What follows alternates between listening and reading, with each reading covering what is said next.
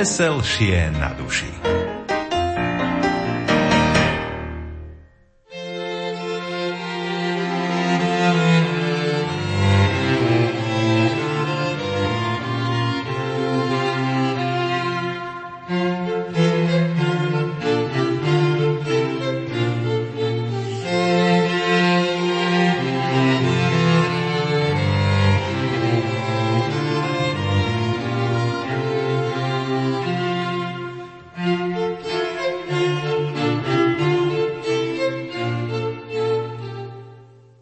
Dnešnom svete sa všetci pretekajú v tom, kto bude úspešnejší, bohatší a krajší. V Rádiu Lumen sa pretekáme v skutočných hodnotách. Dve série súťaže pretekyčnosti priniesli stovky skutočných príbehov tých najčnostnejších ľudí na Slovensku. Milí poslucháči, vítam vás pri počúvaní prvej časti Vianočného výberu tých najdojímavejších príbehov z úspešnej knihy Pretekyčnosti Pretekáme sa v skutočných hodnotách. Vaše príbehy interpretujú moji kolegovia Ivo Novák, Martin Šajgalík, Ondrej Rosík, Andrej Baldovský, Diana Rauchová, Andrea Čelková, Janka Ondrejková a moje meno je Andrea Kundrová. Úvodné slová k čnostiam v podaní Jozefa Lapšanského navodia tú správnu atmosféru ľudskosti a dobra v nás, ktoré sa zrodilo s príchodom človeka na túto zem. Pretekyčnosti s cestovnou kanceláriou Averpúr. Júl 2016. Láskavosť. Bol raz jeden indický kráľ, ktorý mal štyri manželky. Najviac miloval štvrtú ženu. Obliekal ju do drahých šiat a staral sa o ňu ako najlepšie vedel. Svoju tretiu ženu tiež veľmi ľúbil a vždy sa ňou chválil pred inými vladármi. Rád mal aj svoju druhú ženu – Mohol sa jej so všetkým zdôveriť, pretože vždy bola milá, pozorná, trpezlivá. Prvá kráľová žena, verná, mimoriadne múdra, významne prispela k zveľadeniu panovníkovho postavenia. Manžel jej však nevenoval pozornosť. Pomaly na ňu zabúdal a vôbec si nevážil ženiné zásluhy na rozkvete ríše. Jedného dňa kráľ smrteľne ochorel. Premýšľal o svojom živote a rozhodol sa vyskúšať oddanosť i vernosť svojich manželiek. Každej z nich sa opýtal, či ho budú nasledovať do väčšnosti. Štvrtá, najmilovanejšia manželka mu odvrkla. Nebuď blázon, som ešte mladá, mám celý život pred sebou. Na vlas rovnakej odpovede sa dočkal od tretej ženy. Druhá manželka bola o niečo prívetivejšia, ale tiež nesplnila panovníkovú prozbu. Ľutujem, povedala. Ale tento raz ti nemôžem pomôcť. Môžem ťa na najvýš dôstojne pochovať, ale nič viac. Kráľ zbledol od veľkej bolesti, ktorú v ňom vyvolalo sklamanie. Odrazu začul pokojný, lež odhodlaný hlas. Ja ťa budem nasledovať všade, kamkoľvek pôjdeš. Kráľ z posledných síl zdvihol hlavu a ledva spoznal svoju prvú ženu – starých šatách a strhanú v tvári. Skrúšene ju oslovil. Mal som sa o teba viac starať a chrániť ťa, pretože ty jediná si mi dala šancu. Každý z nás ako by mal vo svojom živote symbolické štyri manželky. Štvrtá žena je naše telo, ktoré nás opustí, keď zomrieme, hoci sme sa oň toľko starali a skrášľovali ho. Tretia žena je všetko to, čo vlastníme, naše spoločenské postavenie a materiálne hodnoty. Keď zomrieme, všetko zostane iným. Druhá žena je naša rodina a naši priatelia. Nech boli s nami akokoľvek dlho, môžu pre nás urobiť len to, že nás odprevadia do hrobu. Prvá žena je naša duša, ktorú sme roky hriešne zanedbávali kvôli našej honbe za slávou, kariérou, bohatstvom a mocou. V tejto etape z života si však neuvedomujeme, že jedine duša nám bude robiť spoločnosť kamkoľvek pôjdeme. Od našej starostlivosti o ňu závisí, či to bude odchod do radosti, či do väčšného zatratenia. Osem autorov minuloročných augustových príbehov o cnosti nazývanej láskavosť čerpá z reálneho života zo svojich skúseností. Niektoré príspevky o láskavosti lineárne rekonštruujú skutočné udalosti. Príbeh na motívy Exipériho obsahuje metaforickú analógiu. Ani v jednej epizóde však nechýba hlavná postava, nositeľka charizmy, láskavosti a dobroty. Nie je zrejme náhoda, ak sa táto vlastnosť snúbi s nažitou skúsenosťou i so zrelosťou veku, babičky, mamky, reholnej sestry, lekárky. Človek prejavuje vrodenú či vypestovanú láskavosť gestom, úsmevom, pohľadením, pohľadom, ale fundamentom tejto vzácnej charakterovej i povahovej črty je múdrosť, akú prejavil detko v rozhovore s vnučkou. V jednom rodinnom spoločenstve slávili staručkí manželia 60 rokov spoločného života. Detko Nikdy si nekúpil babke značkovú kabelku, ani šperk, ani auto. Ako ste to spolu napriek tomu vydržali?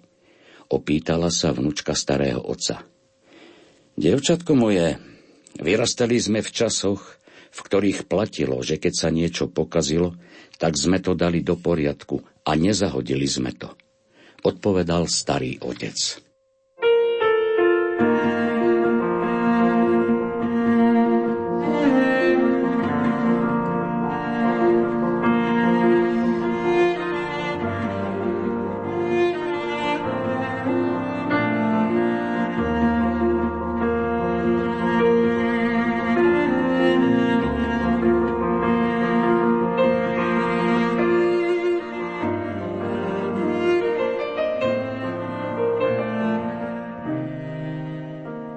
Nežný dotyk zdravotnej sestry. Pán každý deň naťahuje ruku, aby sa dotkol môjho života. Každý dotyk je pre mňa dôležitý, ale séria udalostí zo septembra 2010 je výnimočná. V škole počas výkladu mi náhle zdrevenel jazyk aj pravá ruka. Vyhľadala som lekára, po vyšetrení ma poslal sanitkou do nemocnice a tam sa začal zápas o môj život – Diagnoza znela opuch a nádor na mozgu. Moju rodinu som nechcela znepokojovať, ale pripadalo mi zvláštne zomrieť úplne sama. Vedľa mňa ležali nehybní ľudia v bezvedomí. Od seba nás oddeľoval iba záves. Zavrela som oči a modlila sa. Bože, prosím, nenechaj ma tu samú zomrieť. Keď som otvorila oči, oproti mne sedela zdravotná sestra, ktorá sa mi s úsmevom na tvári predstavila – Volám sa Mária. Podišla ku mne a ponúkla mi kávu. Prichádzala každé ráno a zobudzala ma boskom na čelo. Cez obedňajšiu prestávku sa so mnou prechádzala a po skončení práce sa nezabudla rozlúčiť. Po čase liečba zabrala. Rozviazal sa mi jazyk, mohli sme sa spolu modliť a rozprávať. Dlhé čakanie na prevoz do inej nemocnice, kde som mala byť operovaná, ma rozrušilo. Mária ma previedla do svojej ošetrovne, urobila mi pohodlie a močala, kým ja som pri nej plakala ako malé dieťa. Milo sa na mňa pozerala a v jej očiach som videla obrovské porozumenie. Dokonca mi zavolala aj spovedníka. Po svetej spovedi nastal zvrat v mojom zmýšľaní. Od pána som bola ochotná prijať rovnako život ako smrť. Viem, pán pôsobil cez jej nevšednú pozornosť. Prvá operácia v roku 2010 sa síce nevydarila, ale druhá, o 4 roky neskôr, bola úspešná. Ja žijem a Mária, tá si zaslúži anielské krídla, pretože to mala ťažké. Musela si získať lásku a sympatie niekoho, kto sa nesmierne bál uveriť neznámym ľuďom. Teraz sa nebojím. Pán uzdravuje aj dotykom rúk sestričky – Mária, ďakujem ti. Bez toho, aby si to vtedy vedela, si sa dotkla môjho života a životov mnohých ľudí. Sestra Ulrika Ružomberok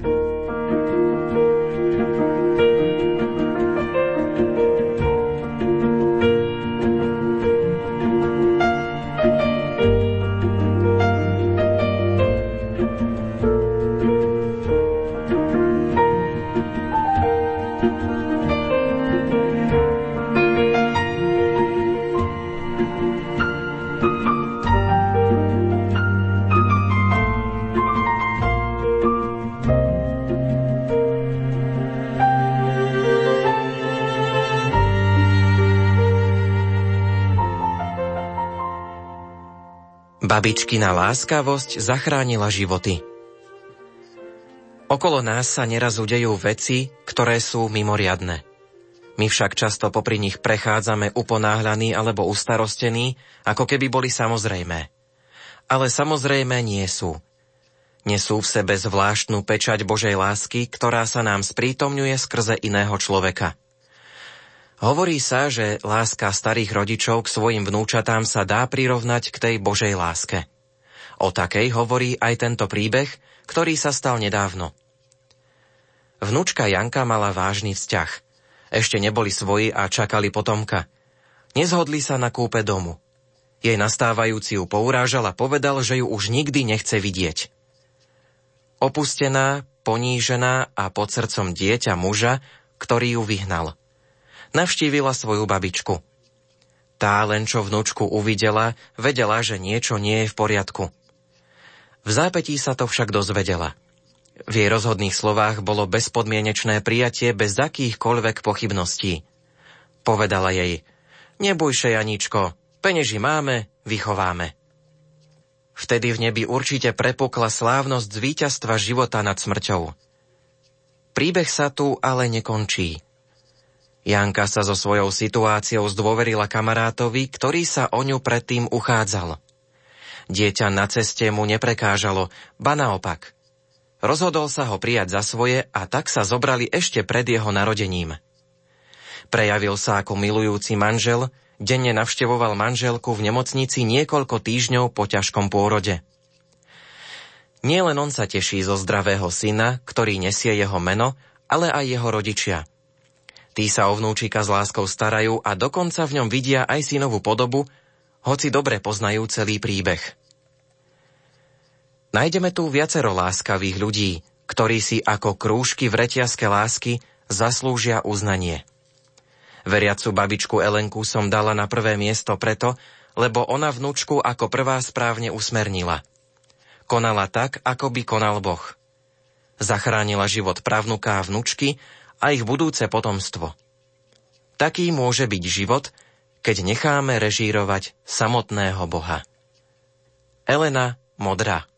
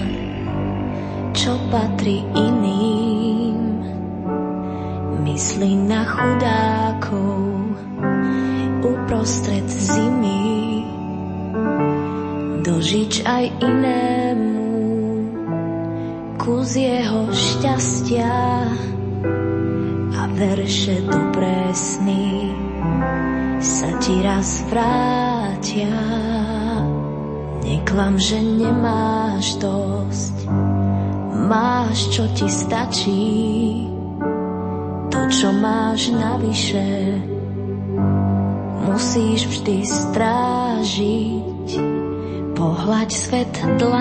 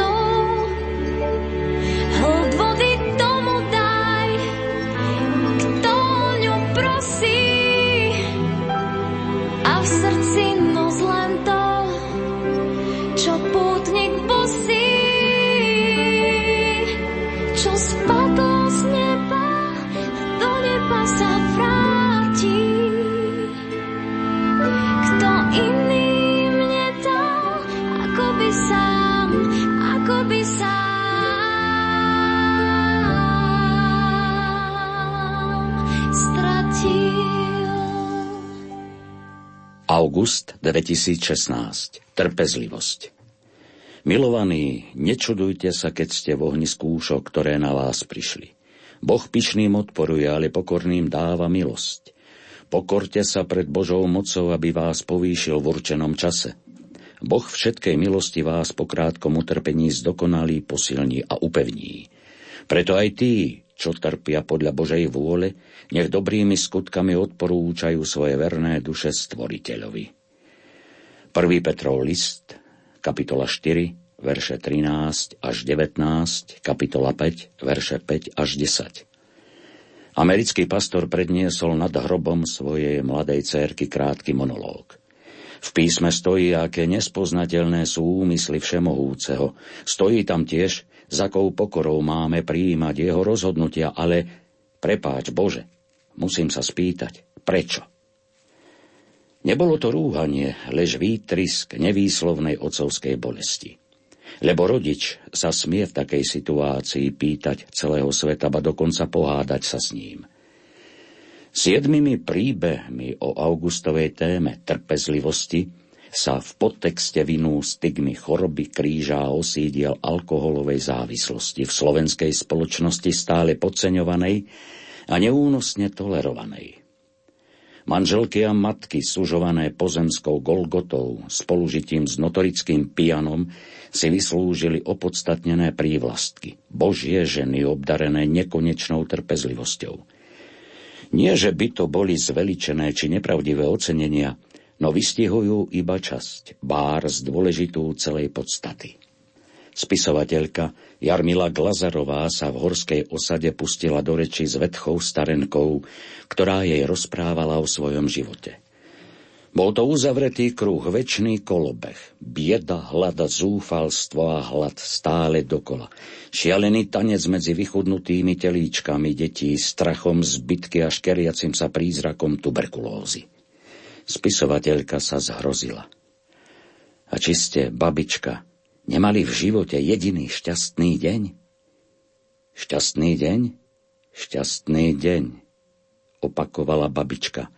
Ba áno, bol taký, keď si smrť prišla po muža Korheľa.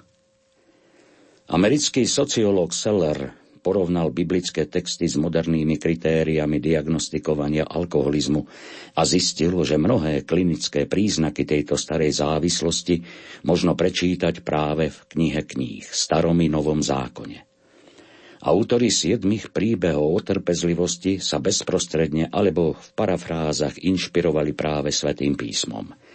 Genéza, miera, vnútorná konzistencia trpezlivosti sa veľmi ťažko exaktne definuje, lebo pokiaľ má táto ľudská vlastnosť siahať, aké limity má vďaka nej človek prekonávať, čo všetko musí pretrpieť. Mladý chalan, paraplegik pripútaný na vozík, prejavil obdivodnú statočnosť. Sotva kto si však trúfne určiť, dokedy mu odhodlanie niesť doživotný údel imobility vydrží, ako dlho vytrvá vo svojej odvahe zasnúbenej s pokorou. Mnoho ľudí chce svojim blížnym, vyznačeným stigmou choroby alebo trvalého postihnutia pomôcť. Možnosti takej pomoci sú však ohraničené a predsa jestuje jedna dostupná účinná. Opísal ju český básnik Antonín Sova. Jedno, jediné slovo nájsť v pravý čas a uzdraviť ním na smrť smutnú dušu. Nájsť za horou, keď kto si čaká na zauhádnuť, kde srdce sa skrýva a búši to slovo sa však prekliato ťažko hľadá. Musí byť presné, ako kľúč, ktorý do zámky zapadne. Len jediný raz v živote snáď zázrak stretne ťa a dozvieš sa, ako slovom uzdraviť je ľahké.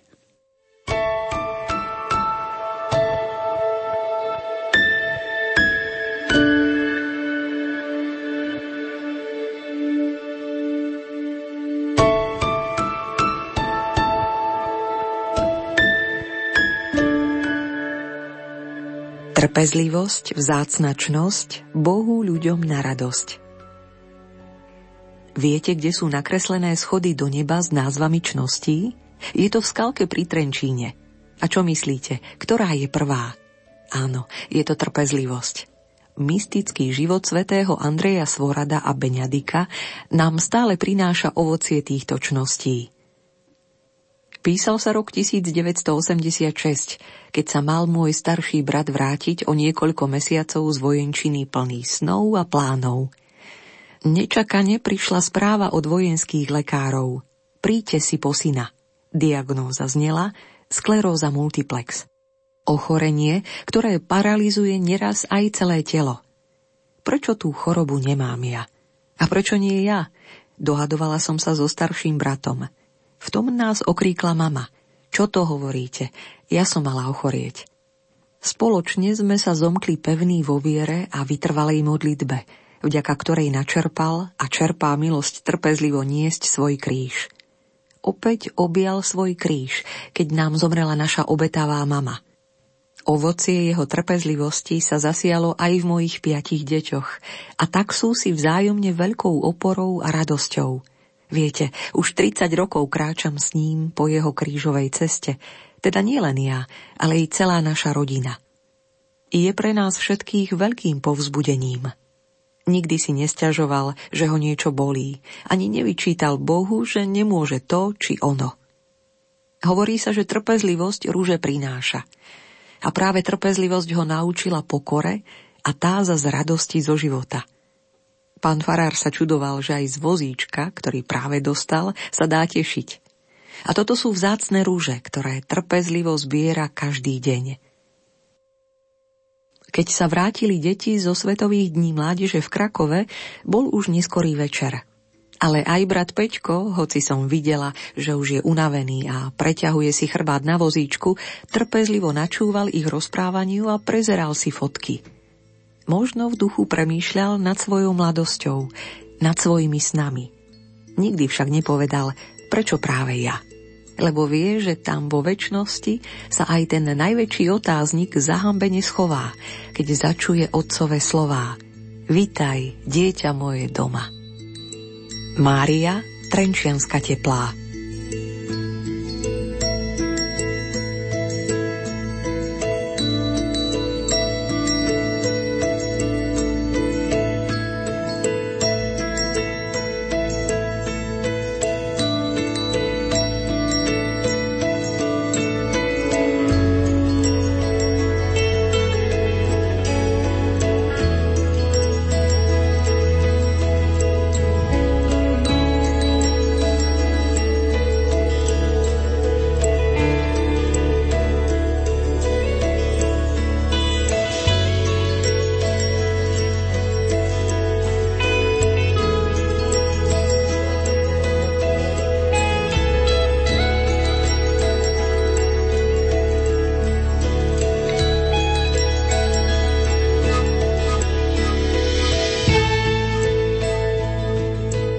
September 2016. Čestnosť.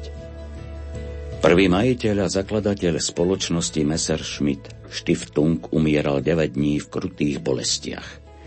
Pred svojim posledným vydýchnutím zavolal vnuka a povedal mu Vyrábali sme lietadlá pre Hitlera, zavinili sme smrť miliónov mladých mužov, žien a detí. Svetu sme zanechali vdovy a siroty. Prosím ťa, zriať v rámci Messerschmittu nadáciu. Polovicu financií z fondu poukazuj na charitu, druhú na obnovu najvzácnejších kultúrnych pamiatok, lebo aj tie naše lietadlá ničili.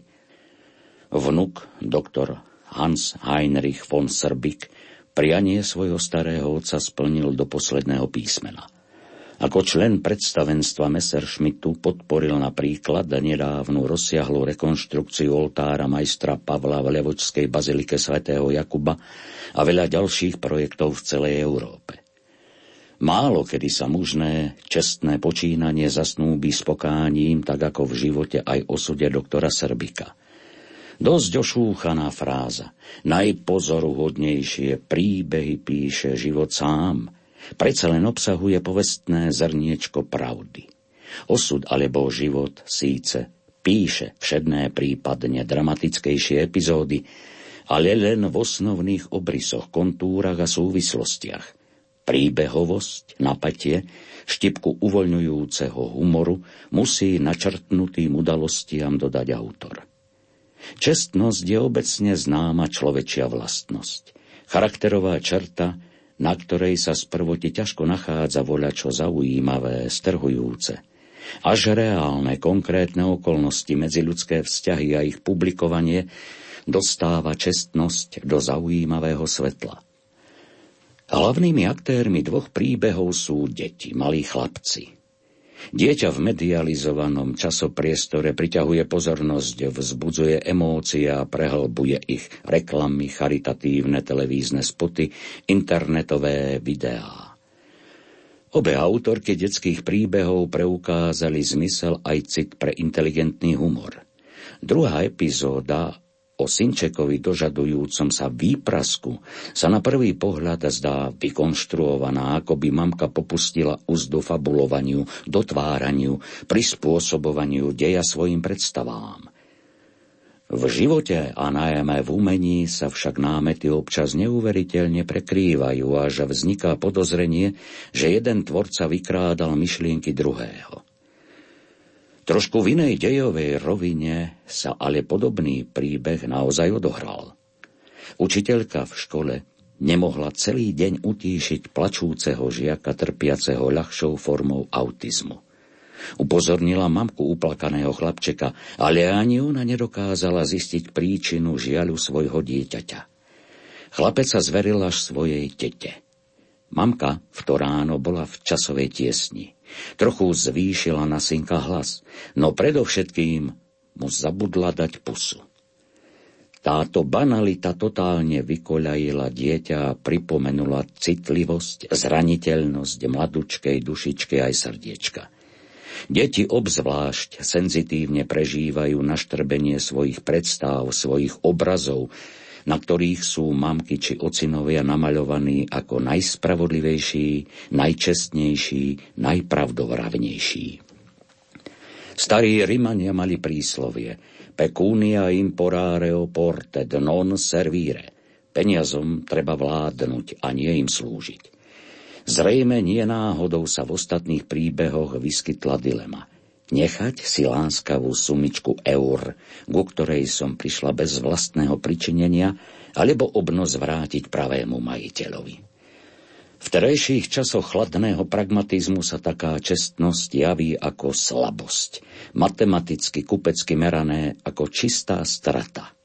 Čestní nálezcovia vracajúci nájdené peňaženky si mohli výdatne prilepšiť po finančnej stránke – Veď čo im zostalo po šľachetnom skutku?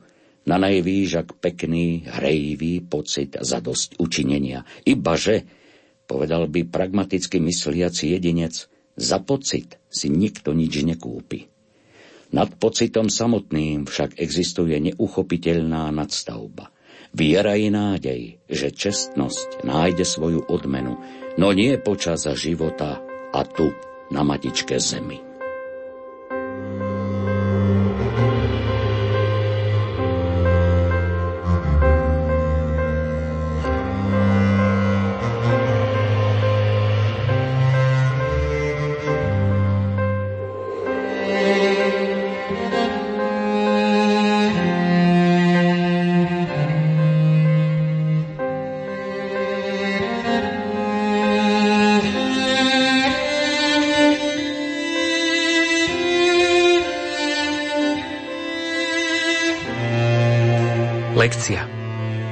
Prešlo vyše 20 rokov a z chlapčiatka je muž. Nepamätám si, o čo vtedy presne išlo, čím ma nahneval, v akej veci ma neposlúchol, čo vyparatil. Pamätám si veľké tmavé oči tesne nad úrovňou kuchynského stola, ako na mňa pozerajú cez zväčšovacie sklíčka slz, ako sa potom slané perly kotúľajú po lícach a padajú z brady ako z útesu a spôsobujú mláčky na malom tričku. Potom moje dlhokánske objatie tých tenkých pliecok a keď drobec prestal hýkať od srdcervúceho plaču, sondovala som, prečo tak plakal. Čo sa ti stalo? Prečo si plakal? Ty si mi klamala. Ja? Si povedala ráno, že mi dáš dnes na zadok a nezbila si ma a už je večer. Prečo si mi klamala? Ty si mi klamala. A znovu sa môj čestný mladý muž rozplakal. Ťažko som vtedy zachovala vážnu tvár. Najradšej by som ho bola zjedla od lásky a smiala sa z plného hrdla. Zvažovala som v zlomku sekundy, či má význam niečomu vysvetľovať, čo je to mierové rokovanie, odpustenie, alebo urobiť to, čo presne očakával on, aby mamka splnila, čo slúbila, aj za cenu, že to je pár zaslúžených, tam, kde končí chrbát. Nízky vek a proces s názvom Ohýbaj ma mamko zvíťazili. A tak po pár dobre mierených, s patričnou prítlačnou silou primeranou veku zadku, sa dostavila reakcia. Úsmev malého veľkého muža od ucha po ucho. Konečne bol spokojný. Som dojatá. Vďačná Bohu stále, keď si na túto príhodu spomeniem. Vďaka ti Bože za deti, ktoré dospelých učia, ako byť autentickým, čestným človekom. Otília Prešov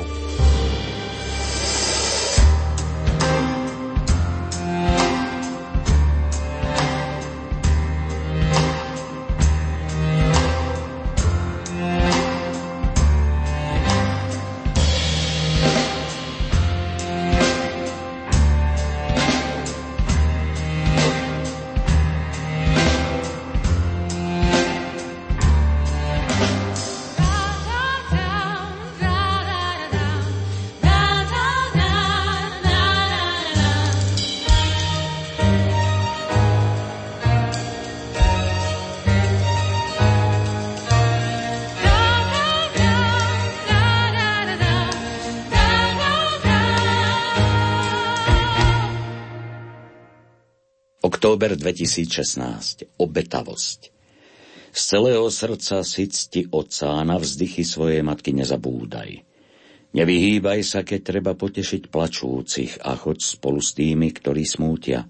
Nech sa ti neťaží navštíviť chorého, pre také počínanie budú ťa väčšmi milovať.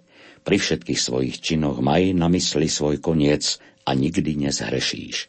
Kniha Sirachovcova, kapitola 7, verše 29, 38 až 40. Britská televízna stanica vyrobila fiktívny inzerát na pracovnú pozíciu.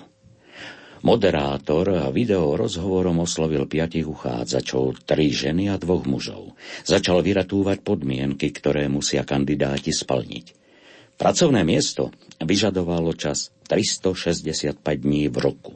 Často aj neplánované 24-hodinové nasadenie s minimálnymi prestávkami – Pauza na jedlo až vtedy, keď je síty klient, po prípade klienti.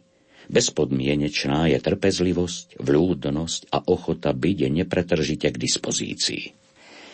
Piati uchádzači už začali pochybovať o zdravom rozume moderátora a spýtali sa na mzdu. Žiadna, odvetil redaktor. Nasledovali ostré protesty účastníkov konkurzu. Moderátor nechal kandidátov, nech sa vybúria a potom položil otázku. Verili by ste, že toto povolanie vykonávajú milióny ľudí? Kto sú tí ľudia? Spýtali sa všetci uchádzači jednohlasne. Matky, vysvetlil moderátor vtipnú zápletku. Nie náhodou sú v príbehoch spojených slovíčkom obetavosť dominantné matky, novodobé samaritánky – Tematicky odlišný je prvý príbeh záchrancu dieťaťa na železničnom priecestí. Nezainteresovaný čitateľ sa bez pochyby skloní pred udatnosťou tragicky zosnulého muža, No zároveň vyvstáva otázka, môž byť až výčitka, prečo sa o tejto udalosti dozvedáme až po bezmála 30 rokoch. Prečo sa nenašiel nikto, kto by pripomenul túto drámu, trebár s Božou mukou, s adresným poďakovaním záchrancovi. Zvyšných pať príbehov je svedectvom nielen o obetavosti, nezištnosti, lež práve tak o dôstojnosti človeka, manželka, babka, svokra, kresťanky, verné v láske, ženy neuveriteľne silnej vôle a bezhraničnej oddanosti krédu, neopúšťať svojich najbližších predovšetkým v nešťastí, chorobe a súžení.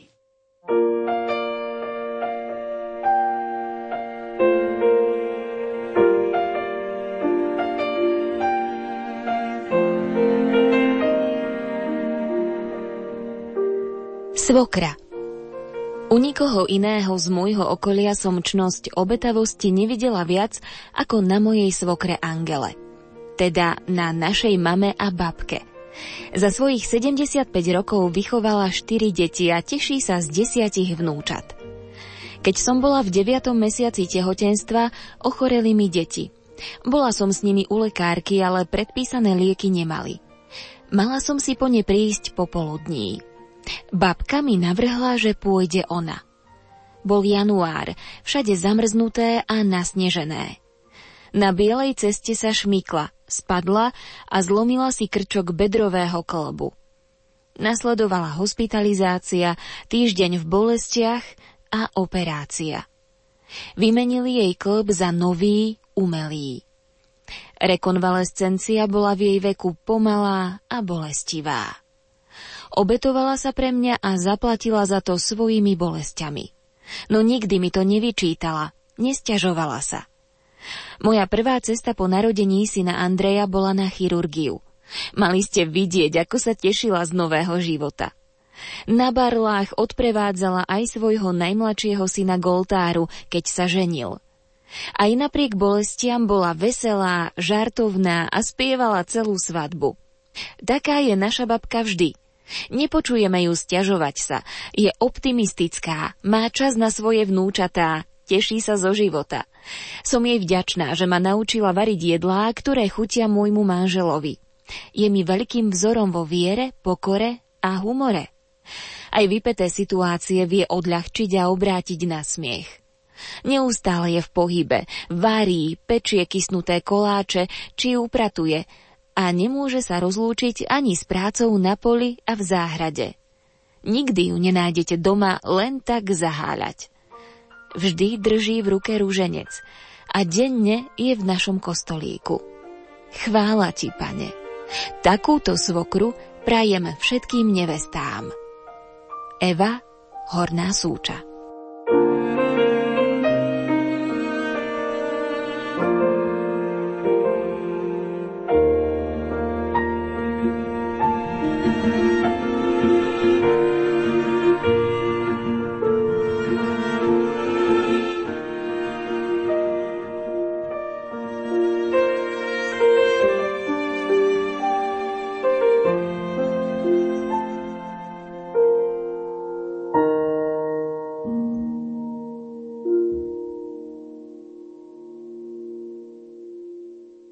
November 2016. Milosrdenstvo. Vianoce roku 1962 strávil Ján 23. na detskom oddelení rímskej nemocnice. Bolo pol tretej popoludní, sekretár Monsignor Capovilla pápežovi pripomenul ďalších čakajúcich. Rímska šľachta už čaká, aby mohla vzdať hold svetému otcovi. A ešte treba udeliť audienciu Američanovi. Má cérku trpiacu leukémiou, dieťaťu nezostáva veľa dní života. Ale najprv bude vaša svetosť musieť prijať rímskych šľachticov. Bude musieť, vravíš, odvetil pápež. Don Loris, si už tak dlho u mňa, mohol by si ma už lepšie poznať. Páni šľachtici môžu skôr počkať. Najprv príde to dieťa, priveď mi ho do pracovne. Šľachtici museli mať ešte dlho strpenie.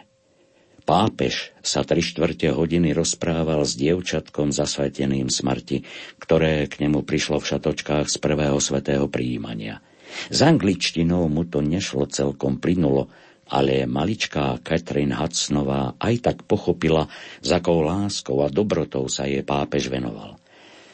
Neboj sa, dieťa moje, povedal Ján, držiac jej rúčky vo svojich rukách. Boh ťa veľmi miluje.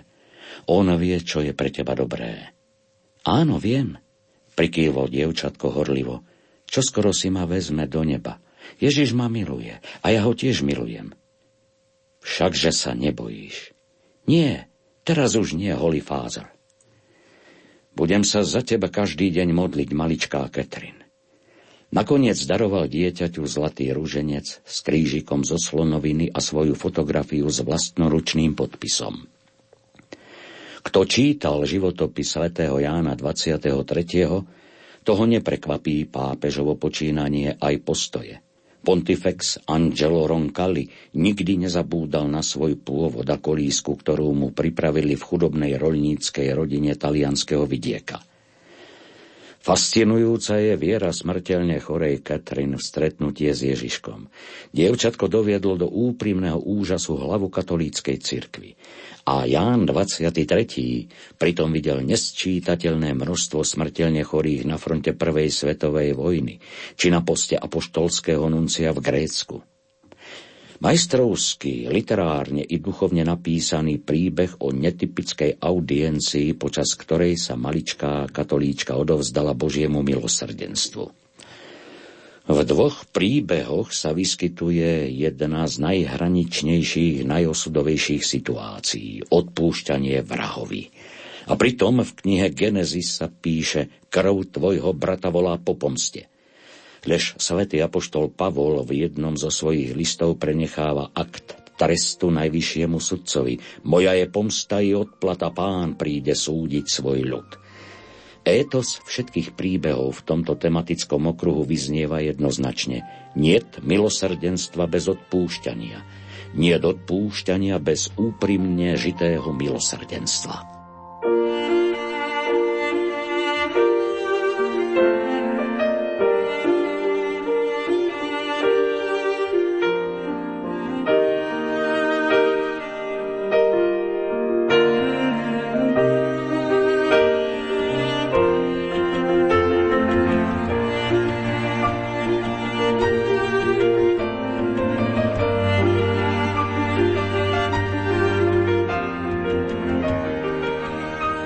Milosrdenstvo rovná sa odpustenie.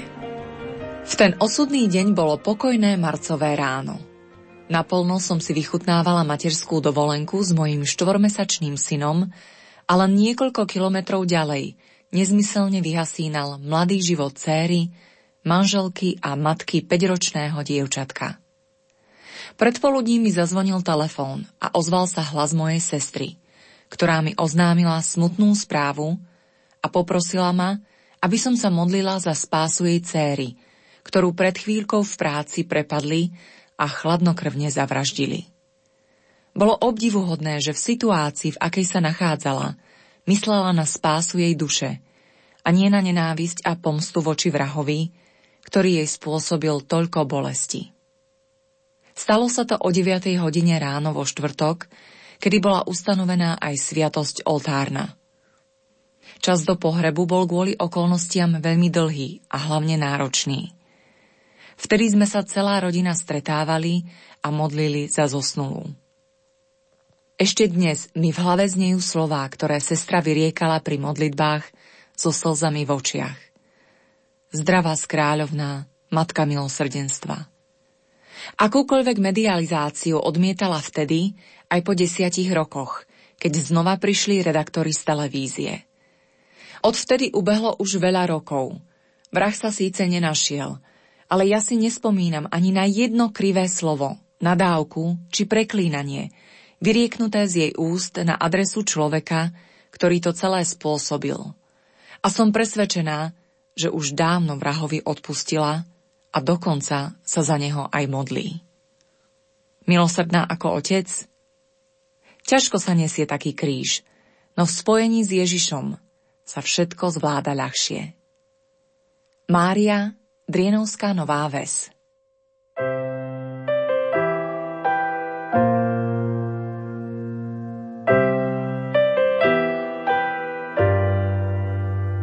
Lúč preráža cestu tmou. Lúč preráža cestu. Ty oddaril si ma náhodou. Obdaril si ma nahotou. Čistému srdcu čistý čistý plán. Napokon ostávaš v ráji sám. Ostávaš sám. Blúdiaci na cestách.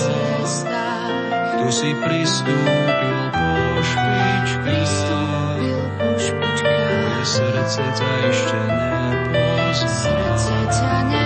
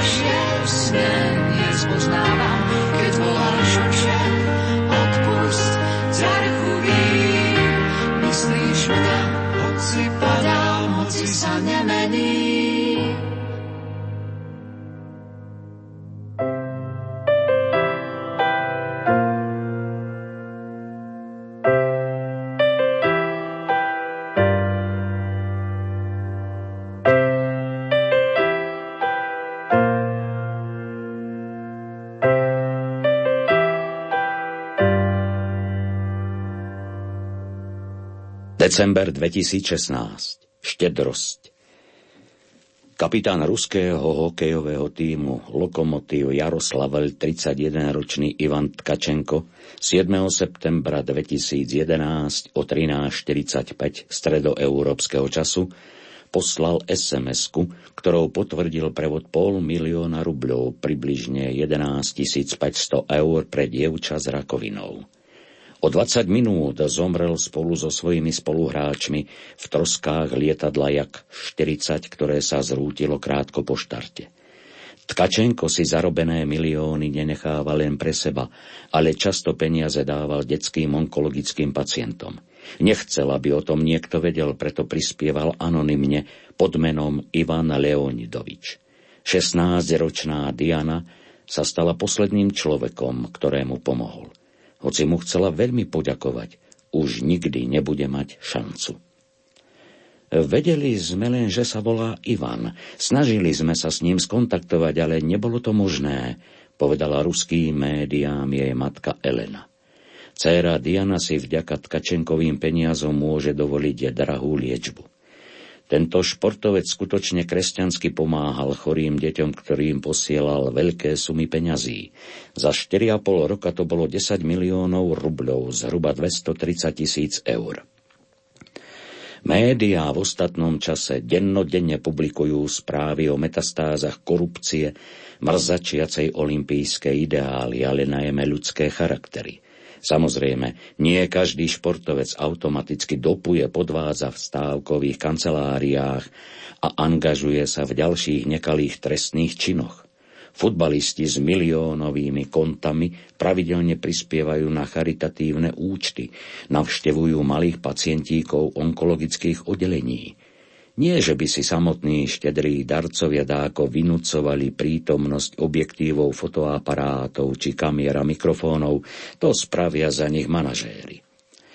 Ivan Tkačenko vysoko prečnieva ponad darcov spomedzi populárnych osobností. Obdarúval chorých v biblickej skrytosti. Veď kto skúpo seje, skúpo bude žať. Kto seje štedro, štedro bude aj žať. Každý tak, ako si zaumienil v srdci. Nie zo žiaľu ani z donútenia, lebo veselého darcu Boh miluje. A Boh má moc rozhojniť vo vás každú milosť, aby ste mali vždy vo všetkom úplný dostatok a aby ste mali hojne na každý dobrý skutok, ako je napísané, rozsýpal a dal chudobným jeho spravodlivosť trvá na veky. Ten, čo dáva rozsievačovi semeno a chlieb na jedenie, dá a rozmnoží vaše osivo a dá vzrast plodom vašej spravodlivosti.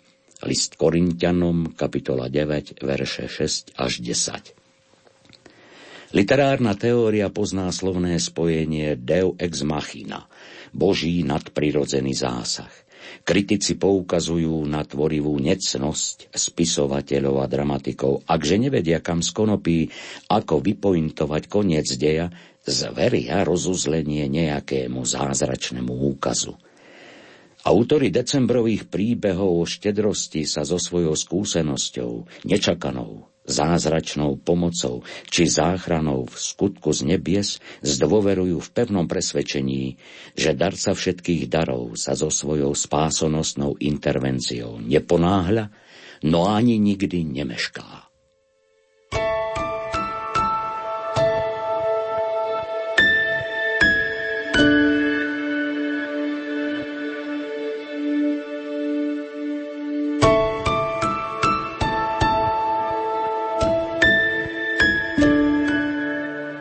Prekvapivá odpoveď Ako učiteľ náboženstva na základnej škole sa stretávam s rôznymi žiakmi a ich životnými príbehmi či postrehmi.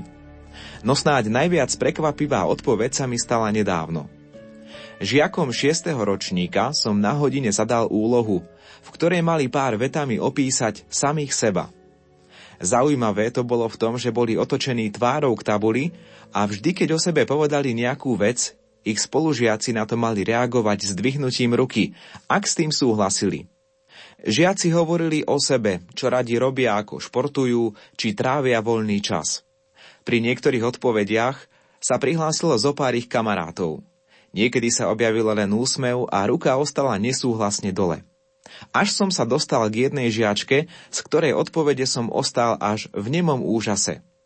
Povedala toto – Rada pomáham ľuďom, ktorí ma nemajú radi.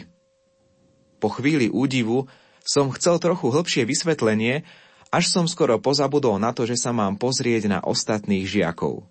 Bol to až zázračný pohľad, vidieť ako ruky s vážnymi tvárami žiakov idú hore.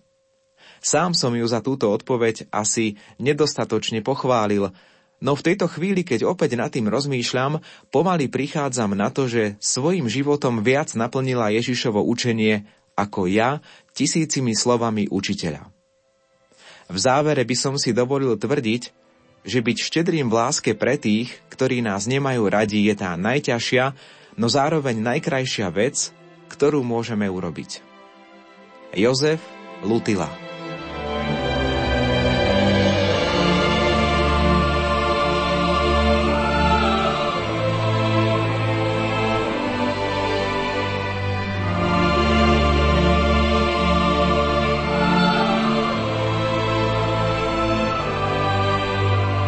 Mária nás učí štedrosti. Keď som 13. augusta otvorila svoju e-mailovú schránku, zostala som zaskočená ponukou ísť na pút z Košic do Medžugoria. Bez rozmýšľania som im poslala nasledujúcu odpoveď. Ja osobne veľmi potrebujem putovať do Medžugoria, ale momentálne posielam iba údaje. Peniaze mi pomôže sprostredkovať jedine kráľovná pokoja, ináč sa tam nedostanem. Bolo to úprimné vyznanie z hĺbky môjho srdca, nakoľko sme s manželom nemali naozaj ani na živobytie. Po odoslaní tejto správy som sa pohrúžila do modlitby svätého Rúženca s prozbou k duchu svetému na príhovor nepoškvrneného srdca Panny Márie. Modlila som sa takto. Ak je Božia vôľa, aby som šla načerpať pokoj duše do Medžugoria, Matka Božia, zariať potrebné. Ty vieš, že ja na to nemám financie. Modlila som sa, aj som si poplakala. Po modlitbe som nadobudla vnútorný pokoj. Asi po troch hodinách mi zazvonil mobil a po dlhšom čase ma pozdravila dcéra mojej priateľky z minulosti. Počas úvodnej komunikácie mi položila otázku. Teta, povedzte mi úprimne, čo sa deje? Zatlkala som, ale zrejme málo presvedčivo. Ona na to. Ja som vždy úprimná k vám, tak aj vás prosím o úprimné vyznanie situácie, v ktorej ste. Musela som s pravdou von. Nič sa nedeje, iba som sa trocha rozľútostila pred chvíľou, keď mi prišla e-mailom ponuka na púd do Medžugoria. Cítim, že to potrebujem, ale nemám na to. Ale zverila som všetko kráľovnej pokoja, už som v pohode. Ona mi na to povedala.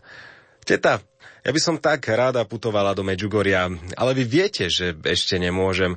Tak pôjdete vy na miesto mňa. Koľko stojí takáto púť? O niekoľko dní, do poludnia mi zazvonil mobil. Ozvala sa mi Majka s pokynom, aby som hneď zišla ku vchodu, lebo je na ceste ku mne a v časovej tiesni. Zišla som a ona mi do ruky pri pozdrave vložila zrolovaných 265 eur. Ave Mária. Anna Michalovce. Oh.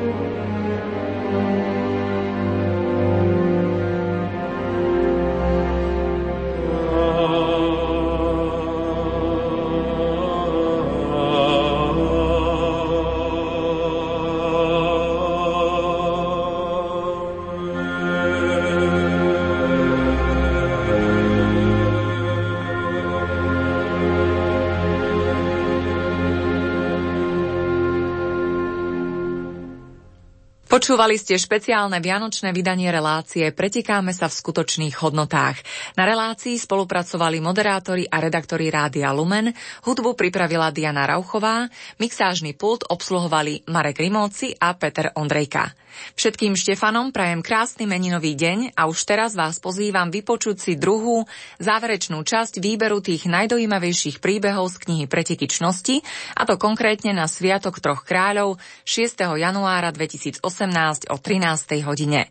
Dobre sa majte, zdraví ostávajte a niekedy opäť v éteri Rádia Lumen sa na vás teší Andrea Kundrová.